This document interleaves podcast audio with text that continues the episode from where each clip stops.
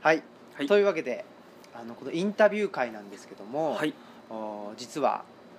久しぶりなんですねあはいあの前回なんだろう竹内さん出られてで1か月ぐらい空いてですね本当は、はい本当はっていうかなんか毎週のようにインタビュー会をあの配信していたことがあってはいちょっとそれはやりすぎじゃないかとそのインタビュー会の,、はいあのありがたみがなくなるっていうことであー月1ぐらいにしたんですねはいということで えっと今日のゲスト、はいえーアワーズルームうーの支配人はいである、えー県バイトリーダー兼バイトリーダー 支配人バイトが支配人でいいのかっていう感じですけど、ははいいそうですねあの、はいオートリーヌさんです何度もすいませんオートリーヌですよろしくお願いいたします私、えーオムラジの革命児青木ですあよろしくお願いいたしよろますしくお願いしますということで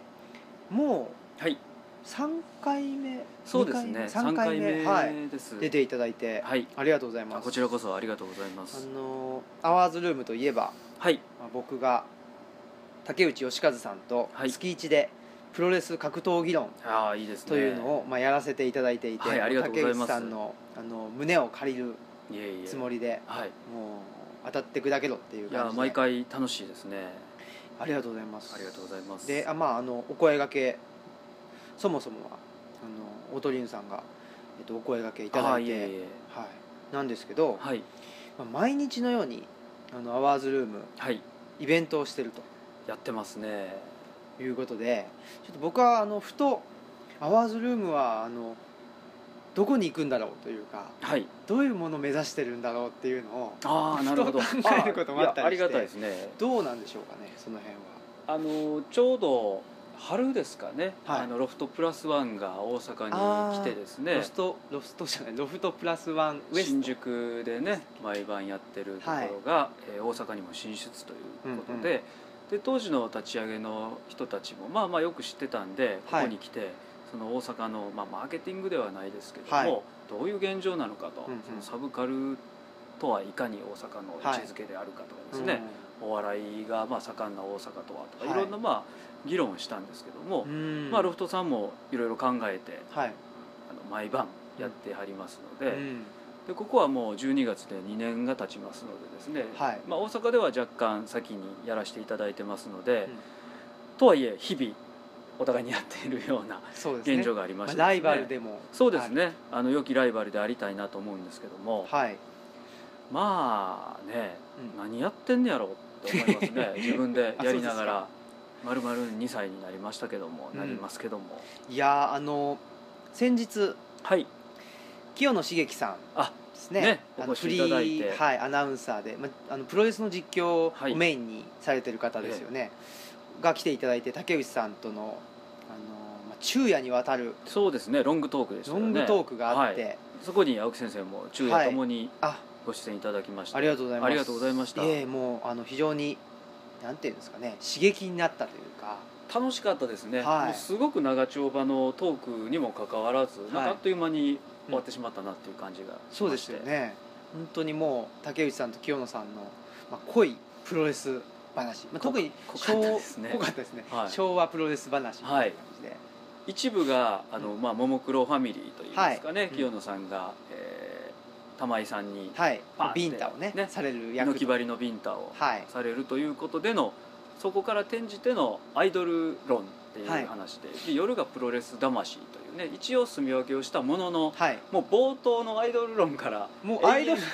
プロレス論じゃねえかそうってですいようねプロレスの比喩ばっかりで比喩ばっかりでしたからねはい、もう面白かったですけどもね、ねえいかにしてそのプロレス話をここでやめて、はいアイドルに戻るかってそうでいすようねそういう毎毎回そういうね流れが流れがありましたよ一部でね、はねありましたうけど、ん、だからまあそこに溜め込んだ分やっぱりあの夜のはいプロレス話ははいなんか大爆発というそう感でじすでねお二人やっぱりみんな愛あるトークなので、うんやっぱ熱を帯びますよねそうですね、はい、でいらっしゃってるあのお客さんもそうですねお好きな方がもちそろんうですよね年齢層は40代以降って感じですかですねまあうちのお客さん自体もすごくメインの、はい、はい30代以上の方ばっかりなんで、そうですよね、はい僕もだからこのアワーズルームのはいなんていうんですかあの住人というか、はいの中ではだいもうそうぶですよね若若いい方方でですすよよねねはいまあ、他まあ、に、 20代がほぼいないですねおーはいいないとそんな人たちがどっからあのこのアワーズルームに集まってきたのかなっていうのも気になるところなんですけどあーはいまああのもともと竹内義和がですね、はいあのサイキック青年団というラジオを長くやってまして、はい、そのまあサイキック的な方うんラジオ聞いてたよっていう人がやっぱりコアなうんうん方ではあるんでしょうけども、はい本を読んで知りましたとかですね本当に最近知りましたとかですね、っていう方も案外増えてましてですうんうねんうんでこの間来られた方なんかは面白くてですね YouTube でおーはいサイキックという変なラジオのうんバックナンバーを聞いてるうちにうんここにたどり着いてへー来ましたと「あの帽子かぶってる人は誰ですか?」って言われて「ああれが竹内です」ああれが」みたいな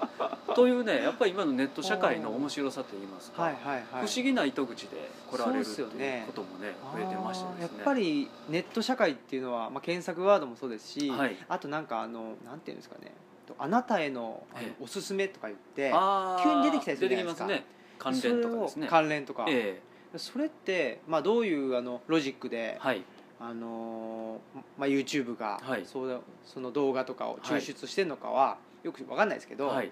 でもなんていうんですかね竹内さんを知るんだったら、はいサイキック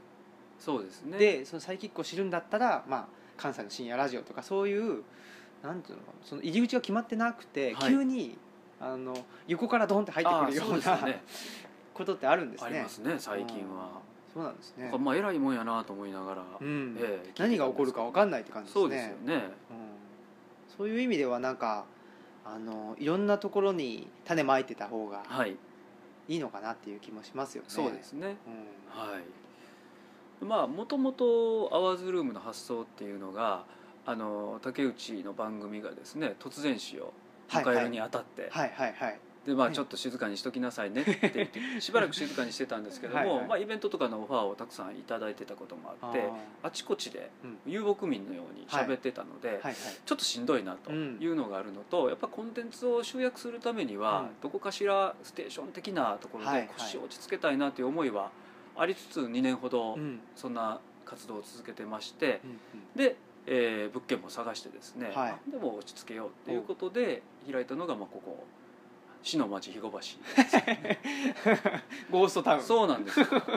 オフィス街で、はいとてもあの閑静でですねそうですねあので夜静かでいいとこですそうよなんですねよで夜も女の子のお客さんも絶対は安全なというところを、まあ選んだんですあが、確かに安全だと思います、ね人人ががところがね人がいないとハロウィンにハロウィン感がなくはいもう恐ろし くあの北斗の拳のオープニングみたいな感じの街なんですよ。そうですよね、はい確かにな人っ子一人みたいな状そうな況んでですすよよねねすごく完成すぎてですねそうですねはそれどうですかあのーちょっと完成すぎるかなとい、はいあの静かすぎるかなと、はいもうちょっとまあなんていうんですかね人が集まるところにはい、あの移動引っ越しした方がいいんじゃないかなっていうああそう案はですね出てるんですかとやっぱありましたねあ最初はありまして、はいあのーまあ、裏ナンバーと言われるあの白芸とかですね、うんあの日本橋寄りのはいサブカルあ連中はのいあたりに行こうかなとかっていう意見もあったりとかですね、はいい、ろいろ悩んだんですが、はい結局まあちょっと違うことをしようとうんうんいうことで、まあ、親のうるさない友達の家っていうコンセプトのもとですねはいまあ、なんかもう雑多なところに行かずに、うんなんかもう独立独歩の不思議な動きをしようということになりまして。うんうんうんうんでやや北寄りのですねはい西区の不思議なところで不思議ですよね、は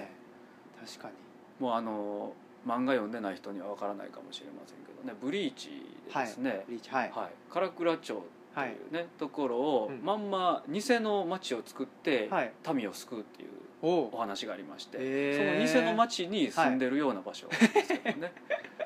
いいですはね、い店の街だからちょっと、まあ、人もすそうですねいいないしはっていう感じでい、もう全く他の箱とは一線を隠してるような、そうですよねロケーションではいだって普通に考えたら、はいまあ、人に来てほしいと、えイベントえをはいすると、はいだからまあ人が来やすいところとか、はい人の目につきやすいところ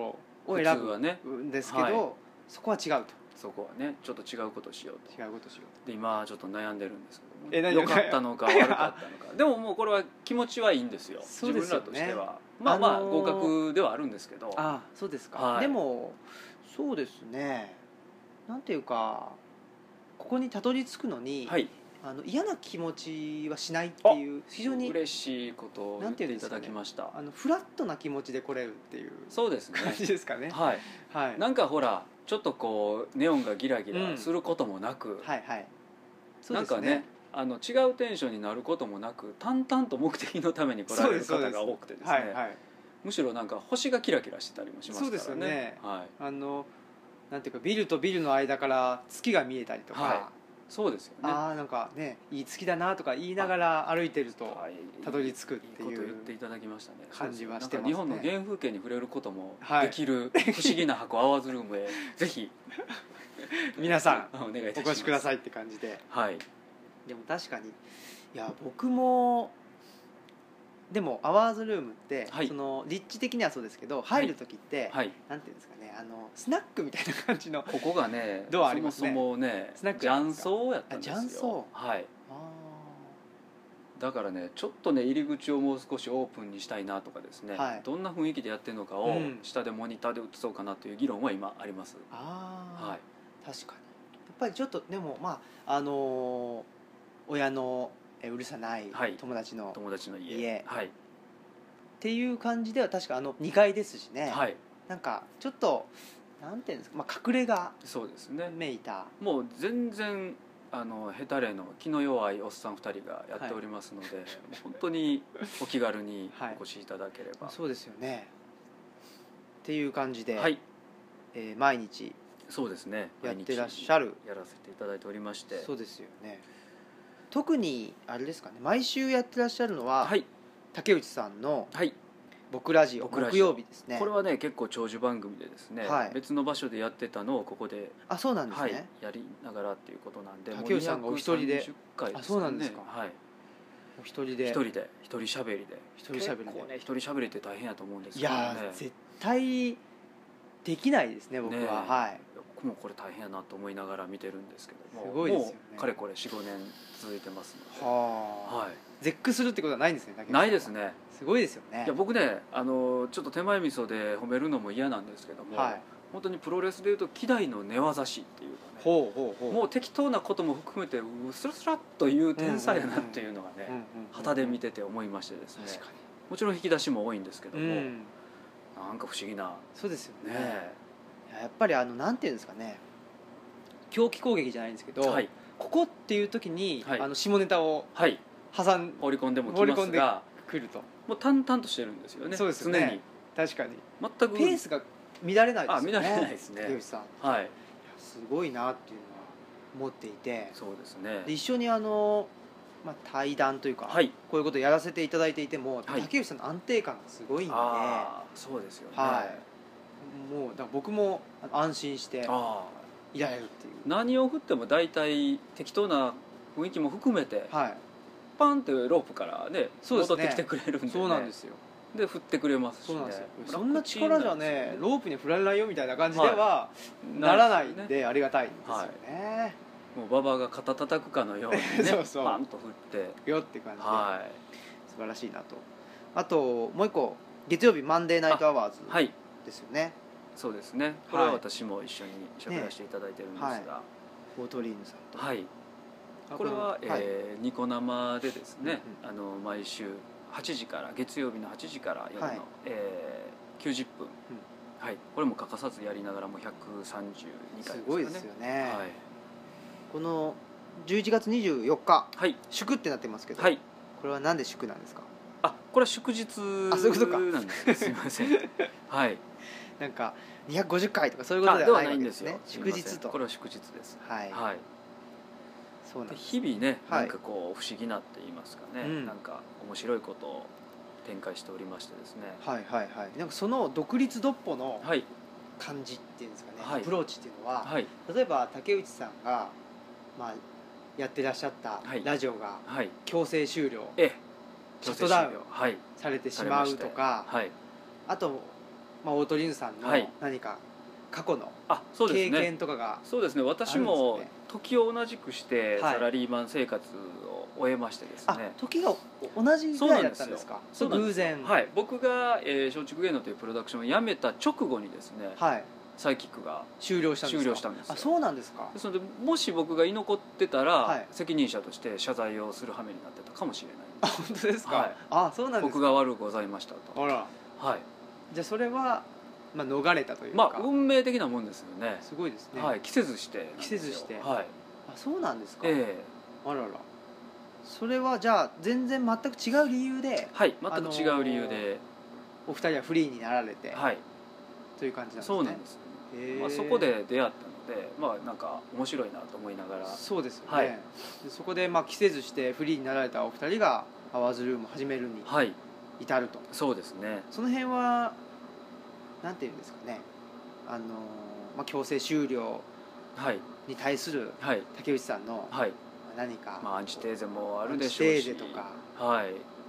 ぱりこのアワーズルームにそれが込められてるんですかねそうですねやっぱりあの規制のないところでですね、はい、うんある程度こう自由性のあるところでもう少し表現したいなっていうところでは、まあインディーズではありますけども、はいまあ、ここからさらに大きくなるチャンスはあるのかなとは思いつつ思ってやるっておるわけなんですけどねオートリーヌさんはいとしてははいどうなんでしょうあの松竹芸能をあやめたあはい松竹芸能に対するアンチテーゼというか、はいあいーのはそうですねあるんですかやっまああの当時はね、はい辞めたての時はモヤモヤしたりとかですね、あの会社との戦い方の本出そうかなと思ってたりですね、い、ろいろあったんですけども、 はいまあ今としてはまあさまつなことでですねあそうなんですかはい、やっぱり時間って優しいなと思いますりね、時間あ時間が癒してくれるとそうですいうねことですかやっぱりあの過去も若干角が取れてきたようなお気がいたしますねおおーオートリーヌさんははいえおいくつの時に会社を辞められるんですかえーっとね4045ですかね24はいすごいですよねその何か辞めた後にはい何の保証も何の保ござ証いませんもではい、なくはい、ずっと、まあ、大学出られてそうですね新卒からほぼ20年20年ほど間会社にいましたのでまあやっぱ愛情もありましたし、そうですよね、はい、思いもありましたけどね、はいしかししかしそれをそれを断ち切るほどのそうですなんねか事件がまっあたんです事か件といいますか、はいこの若輩者ながら役員っていうはい立場を5年ほどやらせていただきましてですね、おー30代後半からですね、それは何の間違いかあのもう 僕そんなん大嫌いなんですよ あほそうまはなんですかはい、けど、まあ、そういう羽目になったら、はい当然矢面にも立ちますし、うんいろんな事案の本当にあとも頭を下げたり、うーんね、もう苦情処理とか謝罪係ですよねそうなんですかはいという立場もありまして、はいただまあどうしてもちょっと違うなって思ったことはあの思いを曲げることもなくあぶつかりましてあはいはい、えそのさらに上層部っていうことですかそうですねうん上層部ですねうんその当時は松竹芸能の状況としては、はいどういうその右肩上がりだったのかそれともそうですね悪くはなかったんですけども、はいまあいろいろ、まあ、どこのプロダクションも一緒なんですけどもねあのマネジメントのいろんな問題とかも抱えておったりとかですね、であとやっぱりねファウンダーがあの生きてた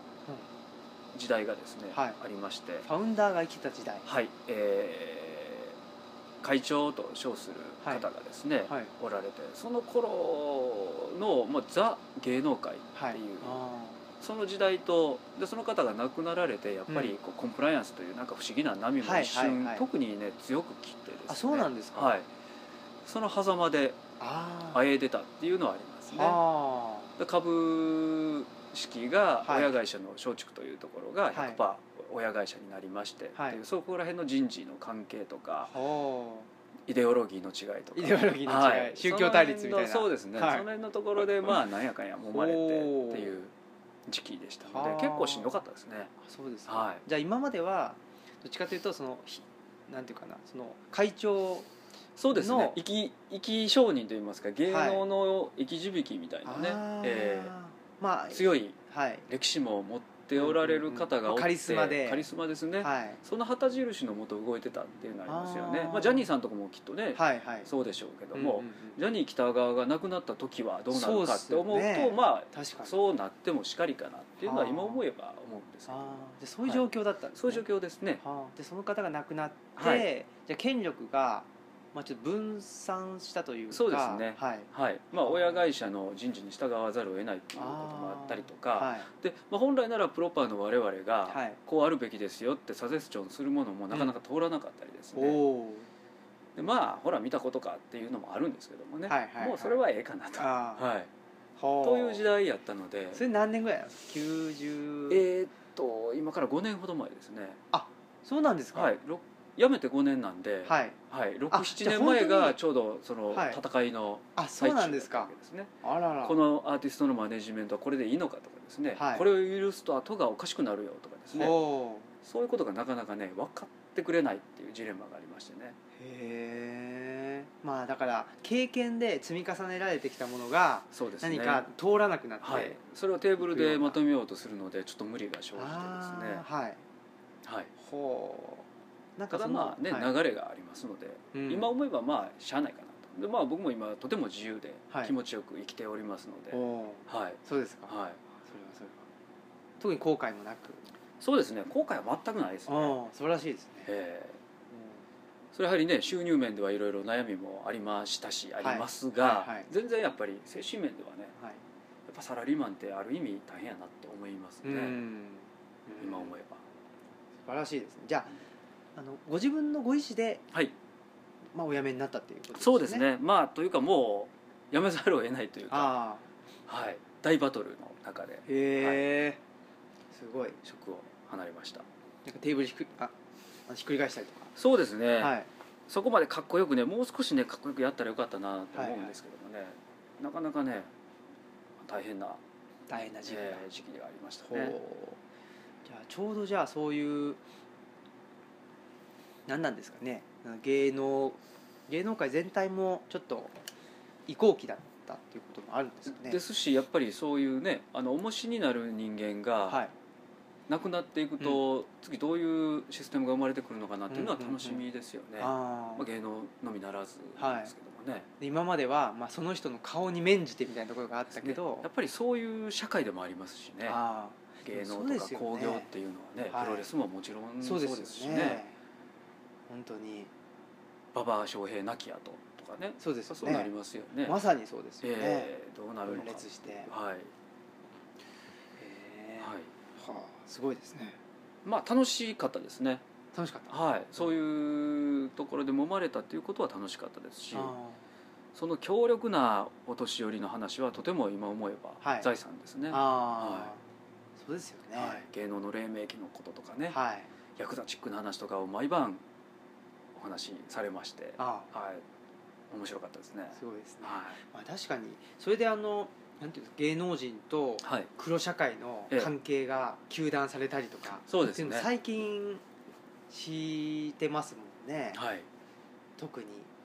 まあ島田紳介さんにしてもええねそうですし、でもどっちかというと当たり前じゃないかっていう気がですよ僕なねんかするんですけど、はいやっぱ工業っていうのはね、はいやっぱある種ダーティーなところもありましてそうですよねそこを払っていく役目の人もいれば、そうですよねねでやっぱり誰かがまあ背負わなきゃいけないとか、ええ誰かの必要悪っていうかねありますよねあり顔に免じてみたいな部分がないと、まあ、その親分すら必要悪がやったのかなとかねあ思ーったりとかね、うんうんうんええいろいろ思いますよね、思いますよね、はははまあ、そういうようないはいなんていうか経験とはい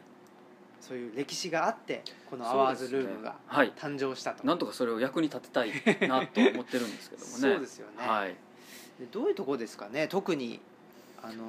大きくはいアワーズアルワーズルーームムのの方向性ですよ方ね向性としてでやっぱりちょっとこう文化を担うというのは大げさですけどもなんか発信はしたいんですよね、うんはい、ですのでまあツールとして、はいそのニコ生を使ったりとうか、んうんえー出版という形態を使ったりとかはい、いろんなスタイルでですねあの発信をしていきたいなと、うん、はい、サブカルであれメインカルチャーであれ、はい何かしかのえーことを声を上げていきたいなっていうところですかね。はいお確かにあの竹内さんのはいこの前の、はいえー、と清野さんとええのお話聞いてても「はいあの週刊ファイトの」はいあの愛編集長あのくだりとか、ね、すごかったですけどねあの喫茶店トークっていうのがはい誕生したっていうのは実は竹内さんっねがきっかけでがそうなんですよね。ていうお話してたじゃないですか。はいとかですねあの結構竹内さんも僕も、はいえーいつでしたっけ一昨年去年ええはいあの初めて、えあえの大学に呼んでいただいは、てお会いするまでは、はいまああの不勉強ながら知らなかっええた存じ上げなかったはい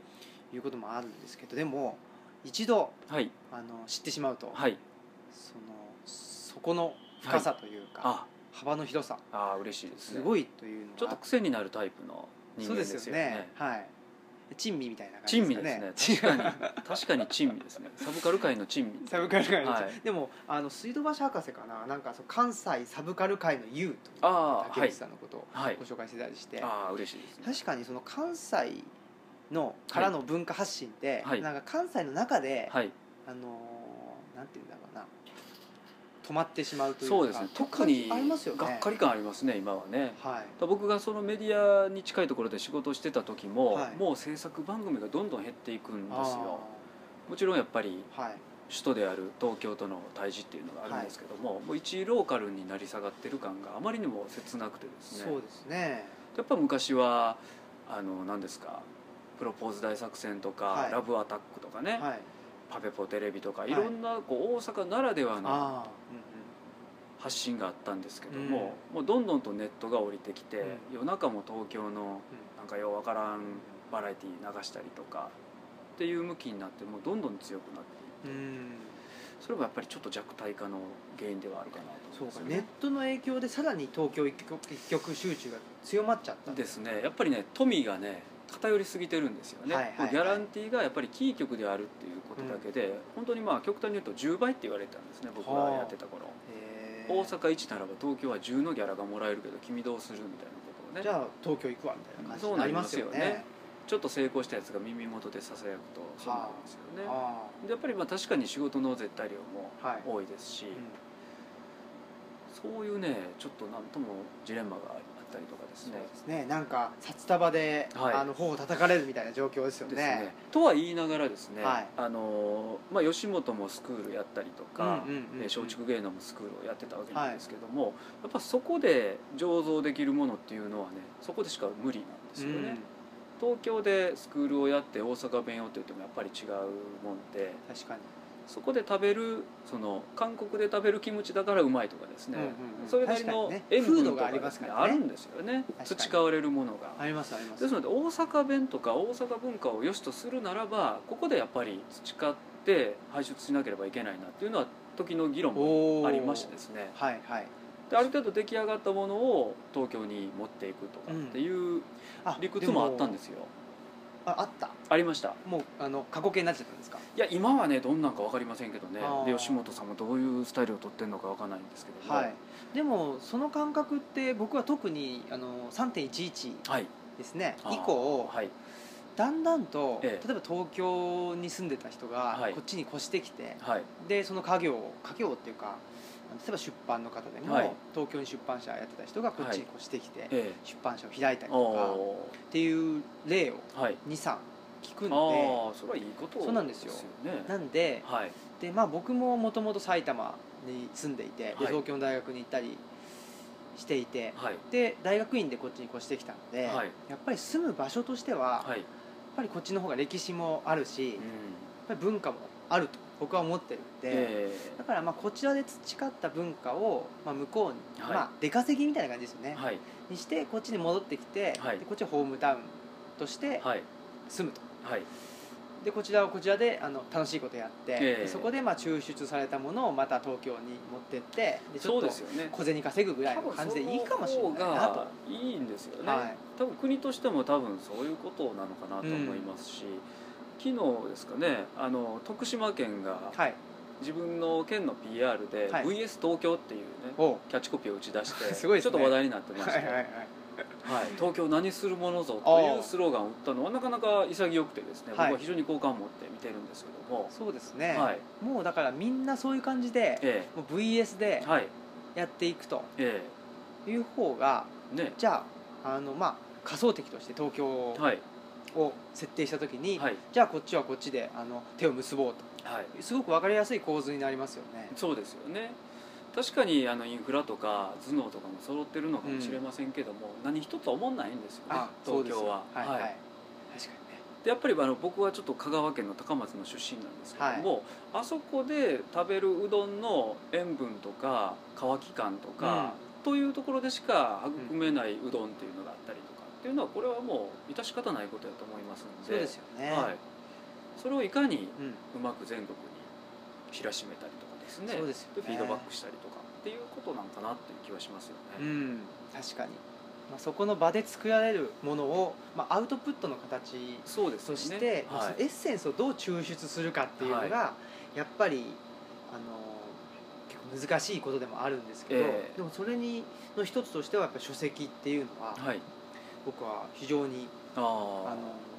面白いなと思ってはいいるんですよね本を本を作ると。そうですねはい、なのでぜひあのアワーズ新新書書はいアワー新ズ書文庫、をはい作りますそうです、毎日こう喋ってるとですね、はいあのとても面白いうん、ロジックが展開されることが多くありましてですねおーそれを消え物と消え芸としてはいかっこよしとするかやっぱでも残そうっていうような議論があってですね、うんでちょっとあのテキスト化を目はい指したりとか、アーカイブをまとめたりっていうのを今考えておりまして、おはい、お、そうですよね竹内さん自体がすごくなんていうかあの、まあ、作は家いでもあられると思うので、まあ、ユニークですよね。そうですね、はい、でやっぱり発著想作が著著者著作じゃない著作、本、はいとすごく相性がいいです方ねだと思うんですよね、はいなので本当にあの僕はいと竹内さんとで喋ってるパペポロンとかにしてもですね、えー青木先生と竹内さんが喋ってるあのプロレス論にしても、はいやっぱり2時間喋って終わるとそれなりのうん面白い論が展開されるわけなんで、うんうんそれをやっぱまとめたいなと。そうですね、はいで本人たちが気づいてない時があるんですそようなんですよね。あの まあ漫才をね、はいあの育成してた時に、はい言葉の消え芸のですね、はい言葉とは消え芸でその美学っていうのもあるんですが、うんやっぱり残すべきものは残して、はいそして消えゆくものの美しさっていうのはそれはそれでよしと、うんうん、二つに切り分けて考える必要があるなということに旗と気気がつきましてでもそうですよね、はい例えば本を先に出してではいこれを読んでると、はいでそれを、まあ、例えば、まあ、何かエピソードがあった時に、それを、まあ、アワーズームに直接来てはい竹内さんの口から聞くとはい言うと、そうですよあねあのエピソードのこと言ってるとかいうことになりこまれすよがねこれかってなりますしね、はいそういうふうなことをねもう今後展開一して種の伝統芸能としてもはい、使えますもんねそうですね、はいあの竹内さんの面白い話がはい例えば「マンデーナイトアワーズ」とかではい繰り広げられるわけなんですけども、はいみんながね「100」っていう書きは込みいがあはるいんですよ、はいはいはい最初何やろうなと思っ たら「100回聞いたわ」っていう愛あるツッコミなんですよ愛あねだから必殺技が出たっていうことですよそうねなん言でっすてよみねればその必殺技をはい「100回聞いたわ」って揶揄されてまあ愛されてるから非常に嬉しいんですが、はい音楽って奏でる人がね、うんライブハウス行ってですね、コンサート会場でもう100回どころか満回聞いたわぐらいのうんことを望んでお客さんがお金を払うわけでしょ、そりゃそうですよねその子の対比同じ文化なのにと確かに言葉文化なのになぜこんなにっていうのもありましてねそうですねはい確かにねまあでもやっぱりねあのーまあアントニオ猪木の123ダーをはいやりたいがために猪木が出てくる場所に行くそうですよようねなものとかはいねまあハルク・ホーガンを見にはいあの WWE にはいのあの大きな大会に行くとかはいそういうような形でそうですね、はいですのでお約束も新種発見も含めてそうですよねロジックをちょっとテキスト化しようかなっていう感じですでね、も確かにそれの積み重ねであのアワーズ文化とかはアいワーズカルチャーみたいなのができたら嬉しいですよね形成ももうすでに多分できてはいるんですけどはいそれがまあ掴み可切視れてな化いんですねそうなんでしょうね多分 可視化可視化できてな可いで視す化でよねきてないと確かに、いうことだと思うのでねぜひちょっとまあはい僕もあのぜひぜひはいお力をぜひお貸しいただければ嬉し積いです極的にあの関わらせていはいただきたいと思いますのでありがとうございます、はい、ぜひよろしくお願いします。よろしくお願いいたしますということで、はいええー何分ぐらい喋ったかちょっと分かりませんけそどうでねすねまあこんな感じでははいい、よろしいかなとはい思いますので、えー今日は、はいえーアワーズルームのバイトリーダー兼、はい総支配人はいこと、 えーオートリーヌさはいんにおお越しでいございましたただきました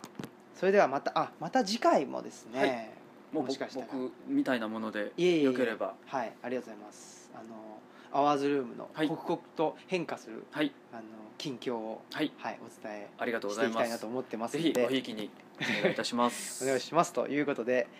でははいはいまた次回ということではいさよなら。さよなら